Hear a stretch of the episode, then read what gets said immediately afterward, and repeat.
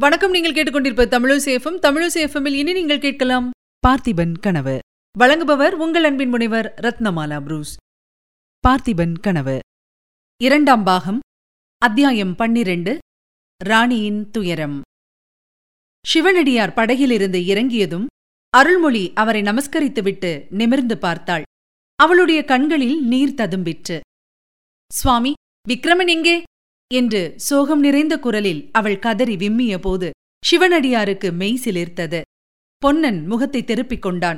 மரங்களின் மீதிருந்த பறவை இனங்களும் அந்த சோகக் குரலை கேட்க சகிக்காதவை போல் சிறகுகளை அடித்துக்கொண்டு பறந்து சென்றன. அருள்மொழி இது என்ன பைத்தியம்? உன்னுடைய பதி உனக்கு என்ன சொல்லிவிட்டு போனார்?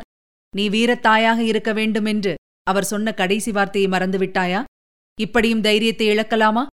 வா அரண்மனைக்குப் போய் சாவகாசமாக பேசலாம் என்றார் சிவனடியார்.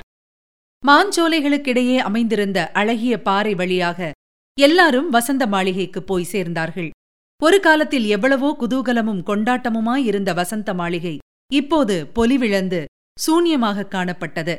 அரண்மனை ஊழியர்களின் முகங்களும் களையின்றி சோகம் நிறைந்து தோன்றின. மாளிகை முன்மண்டபத்திலே புலித்தோல் விரித்திருந்த உயரமான பீடத்தில் சிவனடியார் அமர்ந்தார். அருள்மொழி கீழே வெறும் தரையில் உட்கார்ந்தாள்.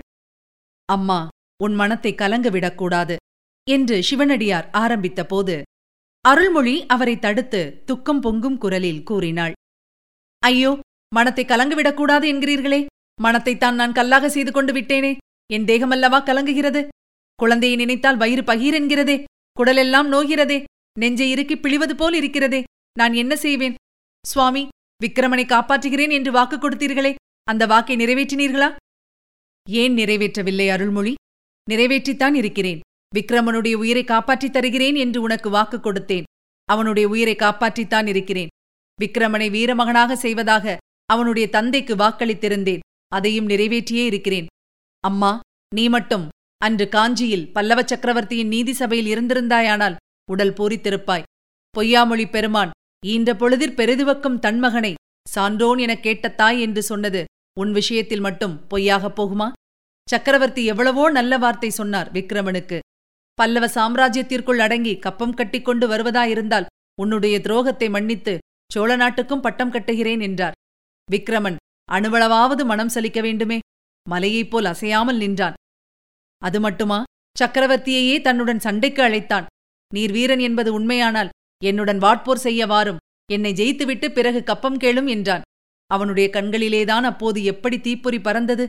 அருள்மொழி அதை பார்க்க நான் கொடுத்து வைத்திருந்தேன். நீதான் அந்த பாக்கியத்தை செய்யவில்லை.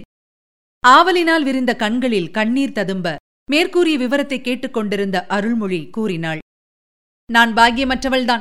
அதற்கும் சந்தேகமா? பதியை போர்க்களத்தில் பலி கொடுத்துவிட்டு இந்த உயிரை வைத்துக் கொண்டிருக்கிறேன். மகன் தேச பிரஷ்டனாகி கண்காணாத தேசத்துக்கு போன பிறகும் உயிர் வைத்துக் கொண்டிருக்கிறேன். சுவாமி பல்லவ சக்கரவர்த்தி உறையூருக்கு வரப்போகிறார் என்று சொல்லுகிறார்களே. அது உண்மையா? அப்படி வந்தால் அவர் காலில் விழுந்து என்னையும் விக்ரமனை அனுப்பிய இடத்துக்கே அனுப்பிவிடுங்கள் என்று வேண்டிக் கொள்ளப் போகிறேன். என்ன சொன்னாய் அருள்மொழி? அழகுதான். உன் புருஷனுடைய ஜன்ம சத்ருவின் காலில் விழுந்தா கெஞ்சுவாய். வீர சொர்க்கத்தில் இருக்கும் பார்த்திபராஜா இதை அறிந்தால் சந்தோஷப்படுவாரா?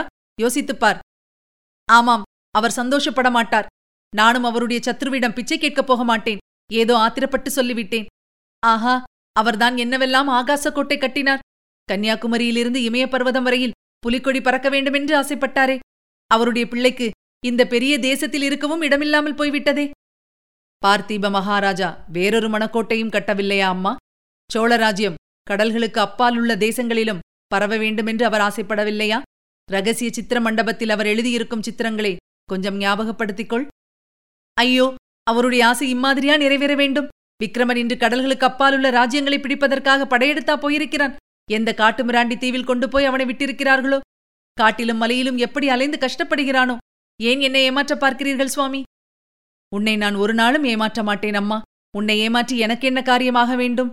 உன் மகனுக்கு ஒரு குறையும் வராது என்பது என் நம்பிக்கை. விக்ரமனுக்கு முன்னால் யாரும் தேச பிரஷ்டராகி காட்டுக்குப் போனதில்லையா? ராமர் போகவில்லையா? பஞ்ச பாண்டவர்கள் போகவில்லையா? விக்ரமன் கடல்களுக்கு அப்பால் உள்ள நாடுகளில் அனுபவிக்கும் கஷ்டங்கள் எல்லாம் அவனுடைய வீர பராக்கிரமங்களை இன்னும் அதிகமாக வளர்க்கும். திரும்பி தாய்நாட்டுக்கு அவன் வரும்போது ஐயோ அவன் வரவேண்டாம் சுவாமி வரவேண்டாம். தாய்நாட்டில் காலடி வைத்தால் சிரசாக்கினை என்றுதான் சக்கரவர்த்தி விதித்திருக்கிறாரே. எங்கேயாவது கண்காண தேசத்திலாவது அவன் உயிரை வைத்துக் கொண்டிருக்கட்டும். அதுவே போதும் என்றாள் அருள்மொழி. ஆனால் அப்படி அவன் வராமல் இருக்க முடியாது அருள்மொழி. என்றைக்காவது ஒரு நாள் அவன் வந்துதான் தீருவான். தாயின் பாசமும் தாய்நாட்டின் பாசமும் அவனை கவர்ந்து இழுக்கும். இந்த இரண்டு பாசங்களைக் காட்டிலும் வலிமை பொருந்திய இன்னொரு பாசமும் சேர்ந்திருக்கிறது. உனக்கு அது தெரிந்திருக்க நியாயமில்லை என்று சொல்லி சிவனடியார் நிறுத்தினார். என்ன சொல்கிறீர்கள் சுவாமி? ஆமாம் தாயின் அன்பையும் தாய்நாட்டுப் பற்றையும் காட்டிலும் பெரியதொரு சக்தியும் அவனை திரும்பவும் இத்தேசத்துக்கு வரும்படி இழுக்கும். அது ஒரு இளம்பெண்ணின் கருவிழிகளிலுள்ள காந்த சக்திதான். அம்மா நான் இன்று பற்றை அறுத்த துறவியானாலும் பூர்வாசிரமத்தில் ஸ்திரீ பிரேமையினால் ஏற்படும் இன்பத் துன்பங்களை அறிந்தவன். இது என்ன சுவாமி? நீங்கள் சொல்வது எனக்கு விளங்கவில்லையே. விக்ரமனுக்கும் ஸ்ரீ பிரேமைக்கும் என்ன சம்பந்தம்? என்று வியப்புடன் கேட்டாள் அருள்மொழி. சிவனடியார் புன்னகையுடன் கூறினார். ஒவ்வொரு தாயும் தன் மகனைப் பற்றி இப்படித்தான் வெகுகாலம் எண்ணிக்கொண்டிருக்கிறாள். கடைசியில் நேருக்கு நேர் உண்மையை காணும்போது திடுக்கிடுகிறாள். நீயாவது முன்னாலேயே தெரிந்து கொள் அம்மா. உன் மகன் விக்ரமன் காஞ்சி நகரின் வீதியில் ஒரு கன்னியை சந்தித்தான். அவனை குறுக்கும் நெடுக்குமாய் சங்கிலியால் பிணித்து குதிரை மீது கட்டிக்கொண்டு போன போதுதான் அந்த சந்திப்பு ஏற்பட்டது. அந்த நிலையிலேயே அந்த பெண்ணும் தன்னுடைய உள்ளத்தை அவனுக்கு பறிகொடுத்து விட்டாள். இது நான் கேட்டும் ஊகித்தும் அறிந்த விஷயம். ஆனால் நேரில் நானே ஒரு அதிசயத்தை பார்த்தேன். மாமல்லபுரத்து கடற்கரையில் விக்ரமனை ஏற்றிச் சென்ற கப்பல் கிளம்ப கரையோரமாய் செல்ல ஆரம்பித்த சமயத்தில் அந்த பெண் காஞ்சியிலிருந்து ஓடோடியும் வந்து சேர்ந்தாள். மறுபடியும் அவர்களுடைய கண்கள் சந்தித்தன. உள்ளங்கள் பேசிக்கொண்டன. காதலும் கனிவும் ததும்பிய அந்த பெண்ணின் விசால நயனங்களை விக்ரமனால் ஒரு நாளும் மறக்க முடியாது. இரவிலும் பகலிலும் விழித்திருக்கும் நிலையிலும் தூக்கத்திலே கனவிலும் அந்த பெண்ணின் மதிவதனம் அவன் முன்னால் தோன்றிக் கொண்டுதான் இருக்கும். எங்கே இருந்து எந்த தொழில் செய்தாலும் எத்தகைய இன்பத் துன்பங்களை அனுபவித்தாலும் விக்ரமன் அந்த பெண்ணை மறக்க மாட்டான். என்றைக்காவது ஒரு நாள் அவளை பார்க்கும் ஆசையுடன் அவன் தாய்நாட்டுக்கு திரும்பி வந்தே தீருவான். இத்தனை நேரமும் திகைத்து உட்கார்ந்து கொண்டிருந்த அருள்மொழி ஐயோ எனக்கு மிஞ்சியிருந்த செல்வமெல்லாம் என் பிள்ளையின் அன்பு ஒன்றுதான். அதற்கும் ஆபத்து வந்துவிட்டதா? அந்த பெண் யார் சுவாமி? என்று தீன குரலில் கேட்டாள். பல்லவ சக்கரவர்த்தியின் மகள் குந்தவி. ஆஹா என் பதியினுடைய பரம சத்ருவின் மகளா? சுவாமி என்னமோ செய்கிறதே? தலையை சுற்றுகிறதே? என்றாள் அருள்மொழி. அடுத்த கணம் தரையில் மூர்ச்சித்து விழுந்தாள். இதுவரை நீங்கள் கேட்டது அமரர் கல்கையின் பார்த்திபன் கனவு. வழங்கியவர் உங்கள் அன்பின் முனைவர் ரத்னமாலா புரூஸ். மீண்டும் அடுத்த அத்தியாயத்தில் சந்திக்கலாம். இணைந்திருங்கள் மகிழ்ந்திருங்கள். இது உங்கள் தமிழோசி எஃப்எம் இது எட்டு திக்கும் எதிரொலை கட்டம்.